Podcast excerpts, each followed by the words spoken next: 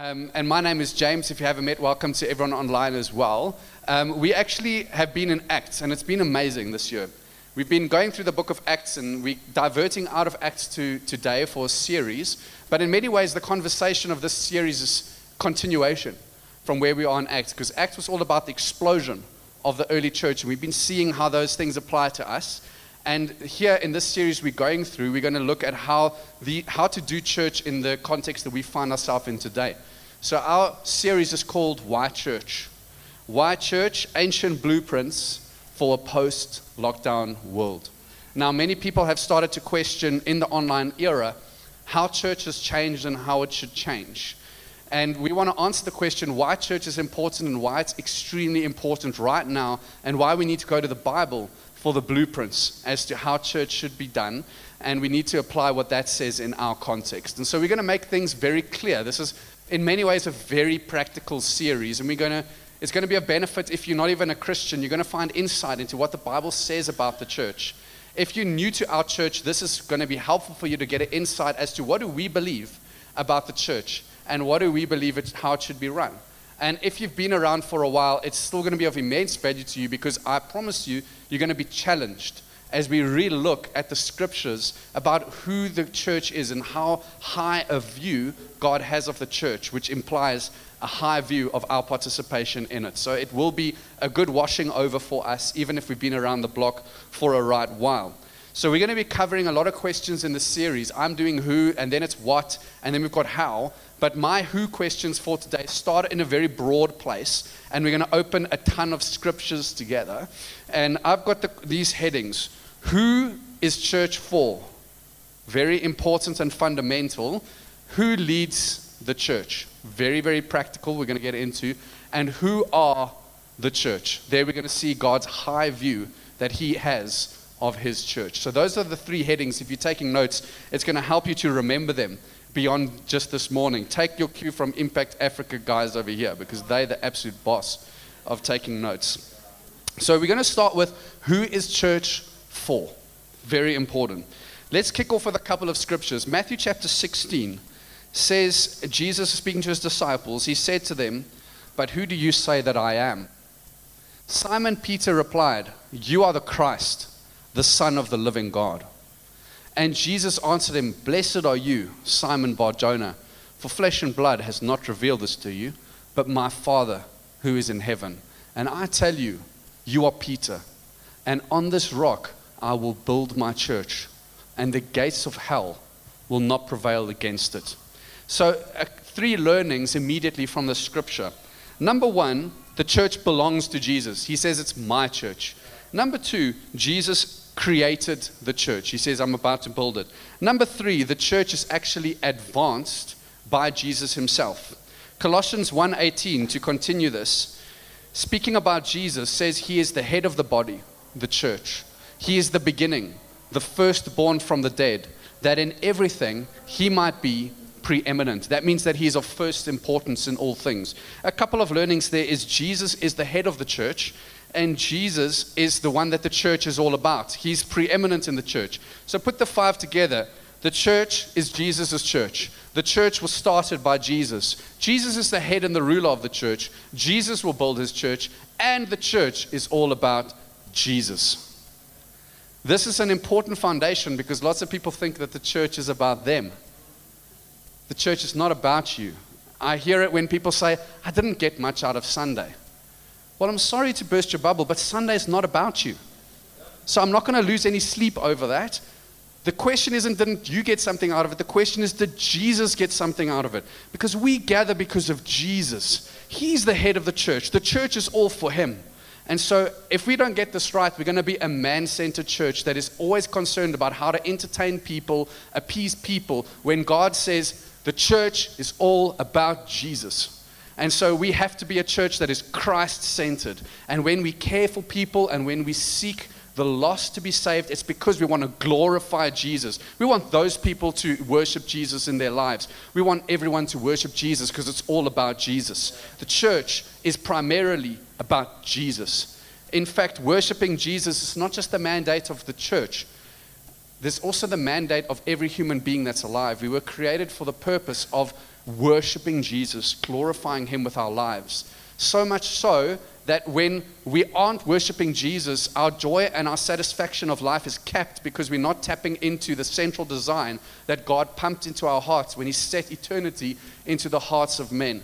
We are only ourselves in our truest form when we are worshiping Jesus. We only tap into and understand who we really are when we really are worshiping our Creator. We are capped when we're not doing that. Every life was made to glorify Jesus. And how much more so should the church, which is the gathering of God's people, not be focused on worshiping Jesus? Now, this is very broad, but it has implications for how we do church. It means that, for instance, when we preach, it's not just about a bunch of practical things that you can apply in your life, as if our purpose here is to give you hacks for your life. But hopefully, what happens when we preach is that we open the scriptures, and the general sense that we get is Jesus is worthy. He is amazing. I should worship him with all of my life and lay down myself because he's worthy. Hopefully, the preaching makes much of Jesus because it's the reason why we're here is to make much of him. It's the reason why when we worship, we won't just worship songs that are about me and my life, but we will often carve out huge amounts of worship to just say, God is great and to dedicate masses of our time to the central reason why we're here, which is to declare that Jesus is amazing. We must glorify Jesus in this church. We must be Christ centered. It's the reason why when we close worship, and it's often Simon, he often comes up, and so do we, and we say things like, Lord, we worship you in this place. Jesus, we love you. We turn our eyes to you. We magnify you. We lift you up. These aren't just one liners that we just recycle. These are actually declarations of the reason why we're here. This is the central confession of who we are. And so we are just reiterating we're all about Jesus. And that's what church has to be about. That's what God designed, designed a life to be about, and definitely the church. In fact, the church is of huge priority to Jesus, the only institution that will be around after this earth disappears.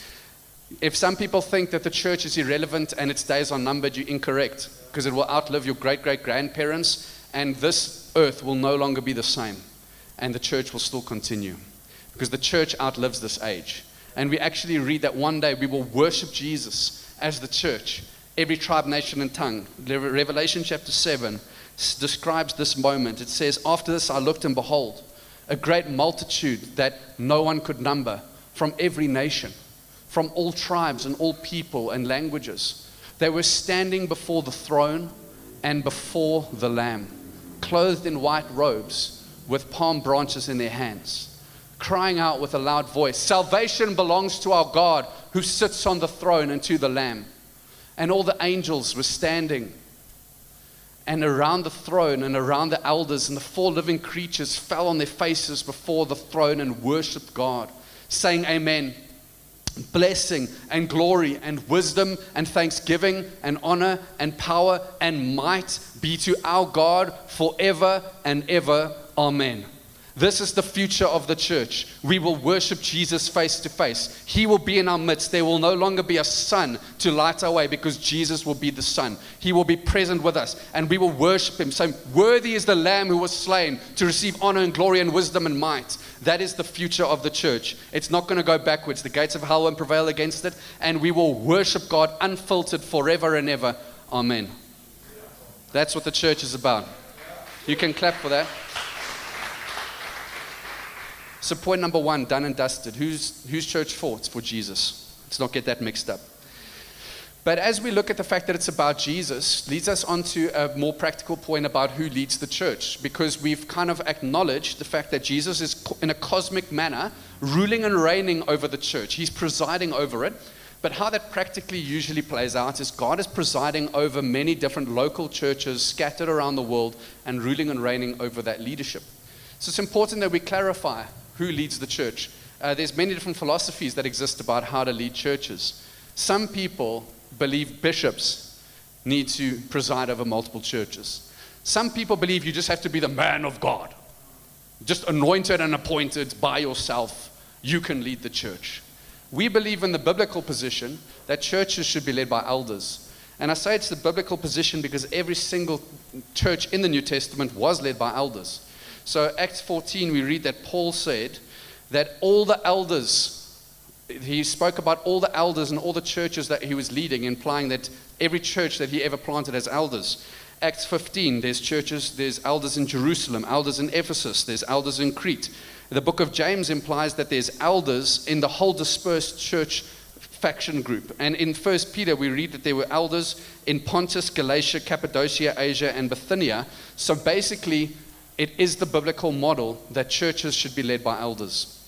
Now, the point of this uh, is very important that God would actually appoint a person to shepherd over his church as an, is an immensely scandalous idea. And for me to be in that position is particularly hard to wrap my head around. So we have to ask the question of what qualifies a person to be a shepherd over others. And in some ways, I think no, nothing qualifies us except for Jesus. But in another way, there are some basic uh, qualifications that are needed as a prerequisite. So these are from 1 Timothy and Titus. Uh, elder is to be above reproach. That means there's no way that you could accuse them of anything. They're a husband of one wife, meaning that if they're married, they're faithful to that wife. Temperate, sound minded, respectable, hospitable, able to teach. That means they can communicate sound teaching of the Bible, be it from this platform or in another context. Not addicted to much wine, beer, whatever your poison is, not addicted to alcohol, gentle not a lover of money, managing his own household, not a new convert, and respected in the community at large. A terrifying list of requirements. But what's even more terrifying is barring the whole new convert deal, these, all these things are commanded in Scripture of all Christians. So this is actually relevant to you. If you want to be the type of person that gets put in a leadership position spiritually, we should be looking at that list and thinking about how am I doing with them. So this is relevant to you as well as to me. Now, let's say these requirements are met and you get appointed as an elder. What are the responsibilities of an elder in our church? Well, we have we divide into three G's. Uh, we talk about we need to guide, guard, and govern the church. We need to guide the church in the sense that we discern the vision of the church and set an example in it. We guide by leading by example, and we guide by teaching truth, biblical truth, preserving the word that God taught. We to guard the church. This means guarding against false teaching, false teachers, bad influences, things that would come up against the people of God. And we are to govern the church. This is about making strategic decisions. Over the last two years, God has been faithful to us in a changing COVID world, how He's helped us to govern this church. We're also supposed to manage people programs and resources and even appoint other elders. That is the role of an elder. And my application um, at this moment, if you're thinking this is very irrelevant to you, I want to put the elders up on the screen behind me and just encourage you guys. If you have a concern or a question or an encouragement, I want to ask you guys to come and speak to these gents up here because we are shepherds that God has put in place for you guys in the church. Just to talk you through, uh, top left, we've got Vorno, the tallest in holiness and in physical stature. To the right of him, you guys must know Simon, or else this is your first day, and if it is, welcome to you. Um, to his right, we've got Bunya, the smiliest, smiley guy in the whole church. Hospitality, be hospitable. He is the epitome of that. Mensa? Um, Dino, uh, Dean, that you just heard of in Colab, powerful man of God. Lester, bottom left. Um, to his right, Malcolm, I don't know that guy with the red beard, he's Dodge. And then to his right, we've got Duncan, um, who's, who is an absolute legend. We are here to be shepherds for you guys as the church. And our ask today is that you keep praying for us as elders. Um, we do have targets on our backs uh, because of the fact that God has made us shepherds. So pray for our marriages. We want to be great in that in our homes with, and for those who have kids as well. We want to really be desire, we want to desire for you guys to pray for our marriages, pray for our relationships with God. Just because we're in this position doesn't mean we're automatically on fire. We must pray that our intimate relationship with Jesus is strong. And pray for us for wisdom, that we give sound judgment and we preserve what God has taught. This is something that you could really help us out with, is to pray for us. Now, God has a really high perspective about church. That's why it's all about Him, and He appoints these under shepherds. And so, who are the church? And that's where we're going to be spending most of our time now this morning is point number three on who are the church. the, most people ask the question, What is the church? But this is the incorrect question because in the Bible, the church isn't a what, it's a who. And so we look at 1 Peter uh, chapter 2. It says about the church that they're a chosen race, they're a royal priesthood, they are a holy nation, a people for God's own possession, that we may proclaim the excellencies of Him who called us out of darkness into His marvelous light. So the church is a who. The word church in English coming out of the Greek ecclesia, which means gathering or uh, congregation, but the gist of it is a gathered people. And we are a gathered people because we are gathered around the name of Jesus. This is the fundamental definition of what church is. So, therefore, church isn't something that you attend on a Sunday, nor is it a building, but rather, the church are the people of God who are saved by the power of God for the purposes of God in the world. That is who the church actually is. So when we buy into this biblical definition, then we don't stop being the church when we exit City Green on a Sunday because we understand we are the church. And whichever places and spaces and relationships God has given us, He's given it to us that we might be a representative of Him, His church, His gathered ones scattered around the world, bringing fame to His name everywhere that we are. And so it doesn't stop. You're always the church and you never get a day off. You're always Jesus' representative. That's why this year we want to help you. How do you cultivate those places, spaces, and relationships for God? Because we don't stop being the church when we walk out of here. Now, to understand the depths of what God is calling us to as a church, we must look at the church's images that it has for the Bible, which are numerous. Uh, I think one source said there's over 80 images, unique images for the church. The preaching team joked that I would, I would preach through all 80 and we would be here until nightfall.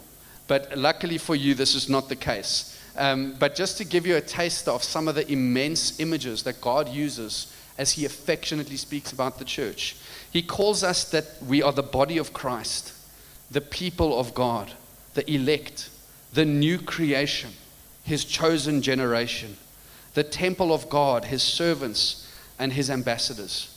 We are his branches, his flock, and the bride of Christ, a priesthood, aliens and sojourners, light and salt of the earth, the firstborn of Christ, and we are a letter of Christ to the world. God has a very high view of who the church is. And so we need an equally high view. So I'm just going to go through five very prominent analogies in the Bible and we're going to see what applications we have for each one.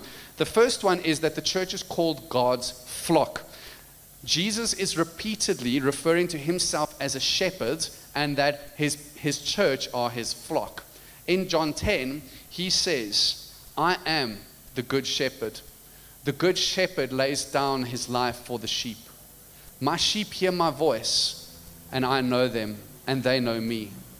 I give them eternal life and they shall never perish, and no one will snatch them out of my hand.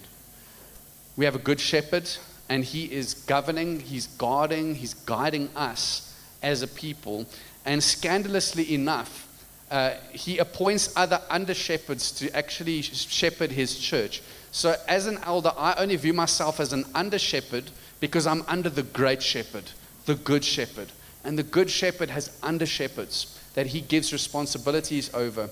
And this brings me to a point about why God would not be content with you just being a Christian in the world, but actually joining a local church. Hebrews chapter 13 says, Obey your leaders and submit to them, for they are keeping watch over your soul as one who would have to give an account.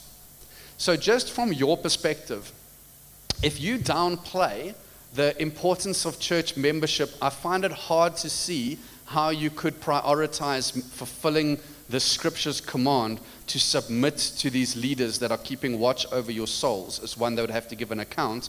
Because in order for you to submit to these leaders, you would have to know them, they would have to know you, and they would have to know that you call them your shepherd.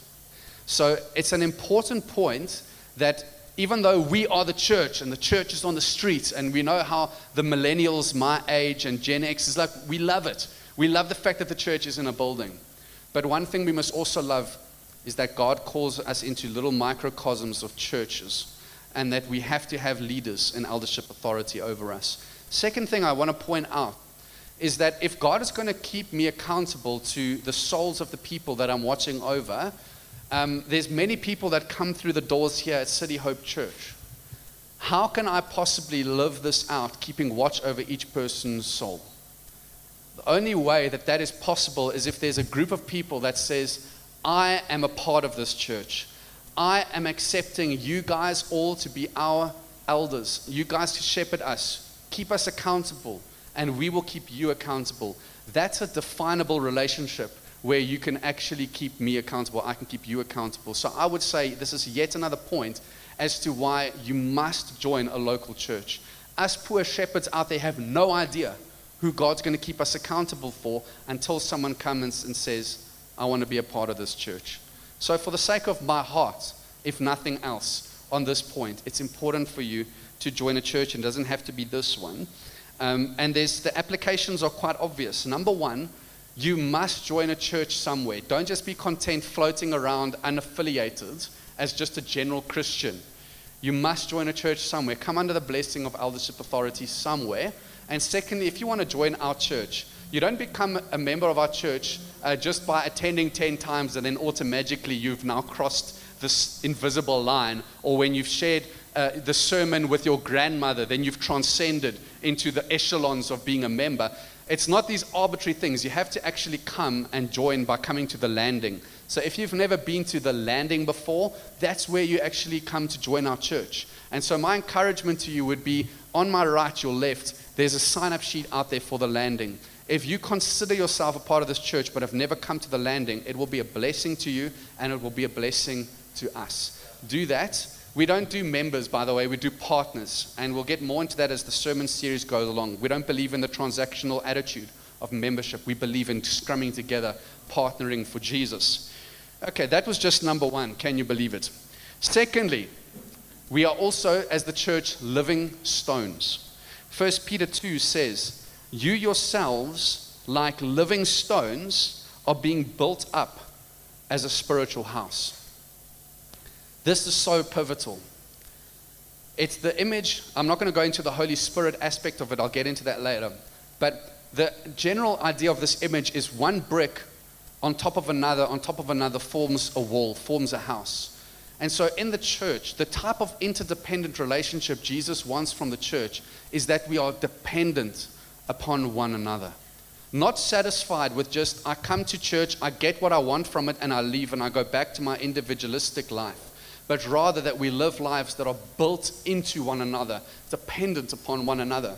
Many of us can testify in 2020 and in 2021 it's been a blessing that we have a church, that we have people embedded into our lives that will prop us up when we're feeling down, that will give us encouragement when we're feeling flat, and people that will literally uphold us and carry our burdens with us. The picture that God has for the church is so different from the individualistic attitude that we have in the world.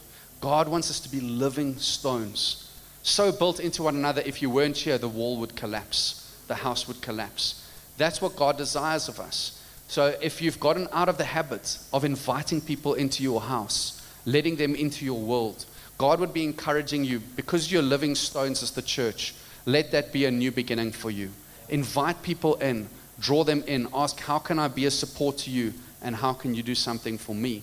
That's the kind of relationship, interdependent, that God has for the church. And it's a blessing.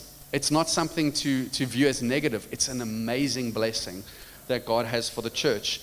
In fact, the type of descriptions that God has for what the church should do with one another are impossible if we don't know exactly who that community is and we're not joined to a church. Listen to this. We call to love one another, welcome one another, care for one another, agree with one another, bear with one another, forgive one another, teach one another do good to one another, confess to one another, show hospitality to one another. That's a lot of one anothering that the Bible is on about. So this is it, this can't really be lived out if you don't belong to a local body of believers. Equally so, I would say to those guys that are online, and bless you for joining us online. Um, is an amazing tool that God uses to reach people, but there is something about living out the scripture that requires the physical you to be physically present with other people so that you can fulfill this one anothering that God is calling you to. God really wants the physical you to bless physical people. And so it's part of what's required. We must come, we have to be regular, we have to be committed. If you're going to be built into people in this way, you can't come to church once in a blue moon and message someone once in a blue moon. We have to be entrenched in one another's lives. That's why our rhythms of small groups and gatherings are not something to be like, ah, when I feel like it and when it's all right. Think about the other people that you could encourage and that you could build up by being there regularly because God is calling you to be a stone built into his house, supporting other people. Think of it from that perspective rather than what's in it for me. Ask yourself, can, where can I be a stone, a pillar, a consistent thing in someone else's lives? Let's be committed to church. Let's not be flaky about church.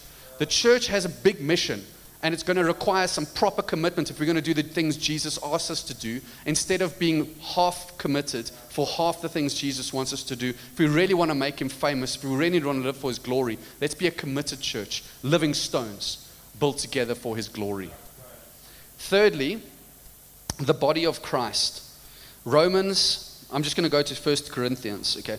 So, for the body is not one part but many.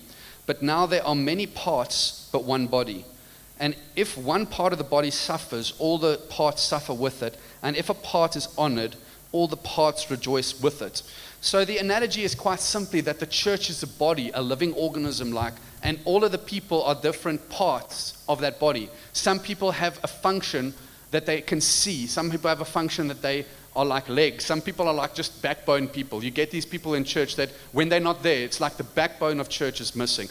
All different parts of the body have a different function, and we're all gifted in different ways to build up the church. The function of the gift is that we build up the church to the full stature of Jesus Christ. It takes every person to play their part. It's very different to the gifted leader makes the church go round, but rather the church goes round because every single person plays their role. Some people have very outward roles and some don't. So not everyone's a hand, not everyone's a high, an eye. Some people are just bums. Okay. Um, we have different body parts and they all get honor. In fact, the Bible says the ones that are less seen get double honor. So people like preachers like myself are seen. Uh, my honor is from God, but also people can see and thank me for it. But some people are behind the scenes and no one sees the stuff that's happening with finances at City or no one sees who's in the box there and actually making things go around. God says they get double honor. The point is that everyone does their part, and the church only is the church when everyone plays their part. So ask yourself the question Am I playing my part in church, or am I just there for the ride? Because if you want to embrace all that the church is, you've got to say, I've got skin in the game, and I'm a body part, and I've got something to give. There's some practical implications of this if you're taking notes. One application is to join a serving team. That might not be the most glorious thing in your head, but it is the most glorious thing in Jesus' head because if you want to be the greatest, you have to be the least. If you want to be great, you have to serve. And so, serving in this house is one of the greatest things in God's eyes that you could do. All of our volunteer teams need more people. We need more hosts. We need more this. We need more that. And over the next couple of weeks, we're going to profile these teams a bit. But my encouragement to you would just be to just serve. It's just going to take one once a month. It's not going to take much of your life. All that you're doing is putting your hand up to say, I want to be a part of the body. I want to be a contributing member of this body. Second application is we don't need serving rosters in order to serve other people. Use the gift that God has given you to serve others. If you are a couple that can build into marriages, build into marriages. If you have a gift of mercy to help people when they're down, then do that. Don't wait for us to ha- like do an initiative or have, have like a ministry moment. Ask people how they are. Lay hands on them. Pray for them. Ask them how you can help.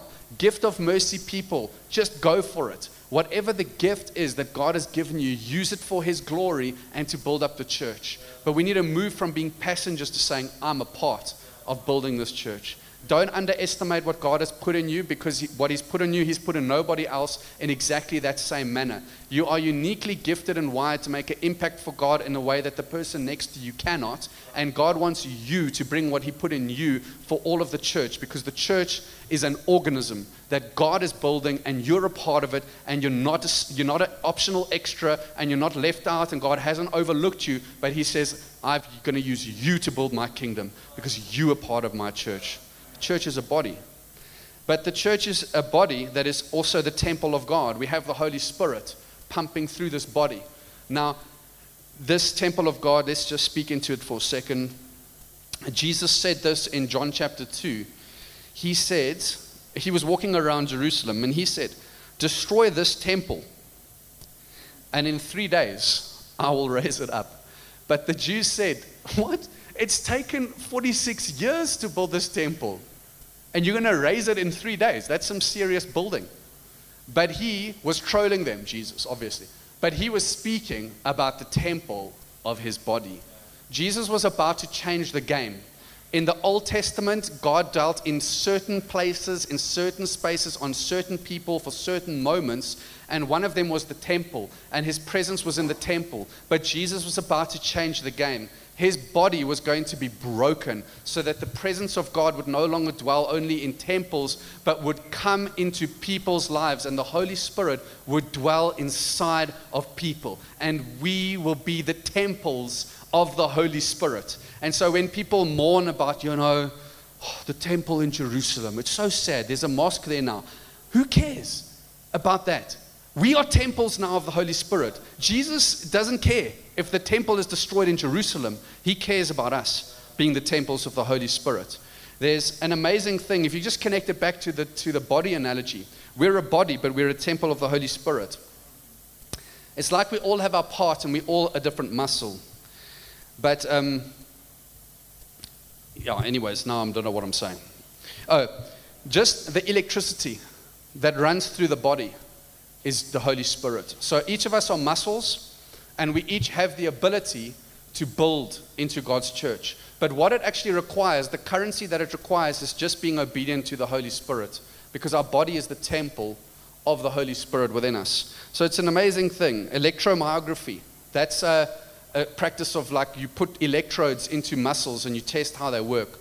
The electromyography is the Holy Spirit pumping through the body because we temples of the Holy Spirit now. Paul says, Do you not know that your body is a temple of the Holy Spirit within you, whom you have from God? You are not your own, for you were bought with a price. So glorify God in your body. It was by the precious blood of Jesus Christ that we have access to God, that we can feel the presence of the Holy Spirit is an immense privilege. I am amazed that I'm born in this era rather than before Jesus came. That I can have the presence of God with me. But the application is we must worship God with this body. So in the Old Testament, they offered sacrifices. In the New Testament, we offer more sacrifices. Hebrews 13 says, Through him, then, let us continually offer a sacrifice of praise to God. That is the fruit of our lips that acknowledge his name. So no longer do we just bring a lamb to be slaughtered in the morning and in the evening or just a ram on a special holiday, but God says now we are the temples of the Holy Spirit and the sacrifice we bring isn't dependent upon times, it's all the time we bring a sacrifice of praise because we are the temples of the Holy Spirit. We are even the priests. I didn't say this at the 8. We are also the priests that present the sacrifice. And according to Romans 12, our life is the sacrifice. Present your bodies as a living sacrifice. We the temple, we the priest, we the sacrifice. We lay ourselves down on the altar saying, God, use me. I am yours. And the thing that we bring to the party is all the time praising Jesus with our lips. That's the sacrifice that we bring in the New Testament era. So, some applications to that is number one, live a life of praise. If Sunday is something foreign to you and we come and we praise together and you don't do it during the week, this is not God's design. Hebrews 13 would be saying to you, live a life where you sac- bring a sacrifice of God to God with the praise of your lips. Don't let Sunday be an abnormal thing for you. Let it be the climactic together moment of every other day of your life where you praise God forever and ever. Now, with this as well, second application, when we come here on a Sunday, it is significant because it's a together moment of praise. um, be prepared to offer that sacrifice. So, this involves things like coming here on time and coming here also with your heart prepared to bring a sacrifice of praise. Not dragging in Monday to Saturday and coming in your half distracted, thinking about lunch and work, but rather being pre- presenting our, our hearts and aligning ourselves to bring a sacrifice of praise. I'm not always in the game when I rock up on a Sunday. That's why I pray before a gathering starts. I pray, Lord, would you presence yourself in this gathering? Would you move amongst your people? God, would you glorify yourself, yourself? Lift, let us lift you up, Lord. Make it all about you. We want to glorify you. And as I pray about those things, I notice my heart becoming more and more ready to offer a sacrifice of praise so that when I'm in here, I can lift up my hands and open my mouth and be present and know it is because Jesus is worthy and I'm here to offer sacrifice of praise to Him. So, my advice to you would be pray yourself hot. You're going to come in cold sometimes, but one of the best tips is just pray for five minutes before you get here about this gathering so your heart can be prepared to offer a sacrifice of praise. Our body is a temple of the Holy Spirit, so we can lift up our hands, we can come on our knees, we can do things that express all of us is praising Jesus. Don't be conservative with your body when it comes to giving an offering of praise to God. Let it be with our lips, but also with our bodies.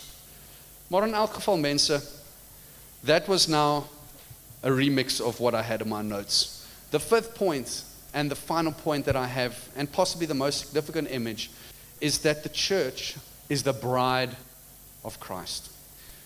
What we find in the Bible is that the greatest love story of all time is how Jesus loved the church that the church was wayward and we'd all live for ourselves. But Jesus, loving the church, came after them and died. It says here in Ephesians 5 that husbands likewise are to love their wives just like Jesus loved the church and gave himself up for her that he might sanctify her, having cleansed her by the washing of water with the word, so that he might present the church to himself in splendor, without spot or wrinkle or any such thing that she might be holy and without blemish. The amazing thing, even us dudes, we brides, bro. We are brides for Christ. And we best get used to it because we're unfaithful, but God is faithful. The greatest love story is Jesus went and bled on the cross because he so loved you. But it's not just individualistic, he died for his church. He loves his church. And he wants one day to come back, and there's going to be a great wedding ceremony, the wedding feast of the Lamb. And right now we're betrothed. Right now we've got an engagement ring on our finger. If we in Christ, He's given us the seal of the Holy Spirit as a guarantee that one day He will come collect us. But the wedding ceremony hasn't happened yet. The wedding ceremony is coming. And He wants to have this amazing moment where we move in together and God is with us. And we praise Him. We say, Worthy is the Lamb who was slain. And we're in a loving relationship face to face forever and ever. But the applications of that is we must live holy lives, guys. We are set apart for Jesus. He set Himself apart for us so we can set ourselves apart for Him. Let's be holy. Not because we're trying to be religious, but because Jesus died for us. Secondly, we must love the church. Jesus loves the church like his own bride. So we can't say, I love Jesus, but I'm apathetic about the church. We have to love the church. But love is not a feeling, love is devotion.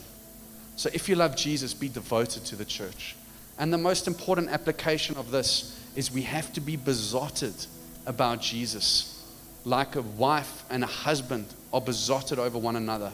Because this is a love relationship, and it's all about Jesus. I would ask you guys to stand with me.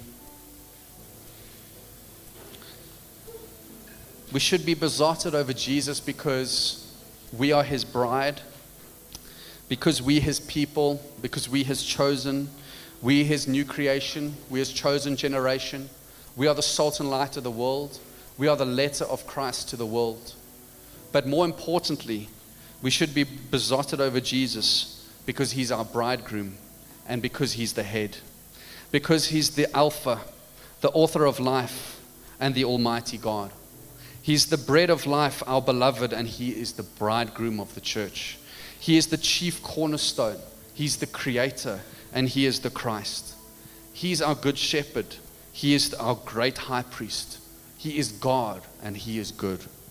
He is the image of God, Emmanuel, the indescribable gift, the great I am. He's the King of Israel, the King of all creation, the King of ages, the King of my heart, the light of the world, the Lion of the tribe of Judah, the living one, and the Lord of glory. He's the morning star, the mighty one, the mediator of God and man, the offspring of David, the only begotten, our protection, our righteousness, our holiness, our redemption. He's the great prophet. He's the precious stone. He is the power of God. He is the root of David. He is our rock. He is our redemption. He's the Son of God. He's the Savior of the world. He is supreme. He's the way. He is the Word. And He's the wonderful counselor and he's the head of the church, and the church is all about him, and we are devoted to him. Like a bride waiting for her groom, we'll be a church ready for you. Every heart longing for our king, and we sing, Even so, come. Come, Lord Jesus, come. So, as brides today, let's worship our King Jesus with all of our hearts, hands raised high to the only one who's worthy, the supreme King Jesus.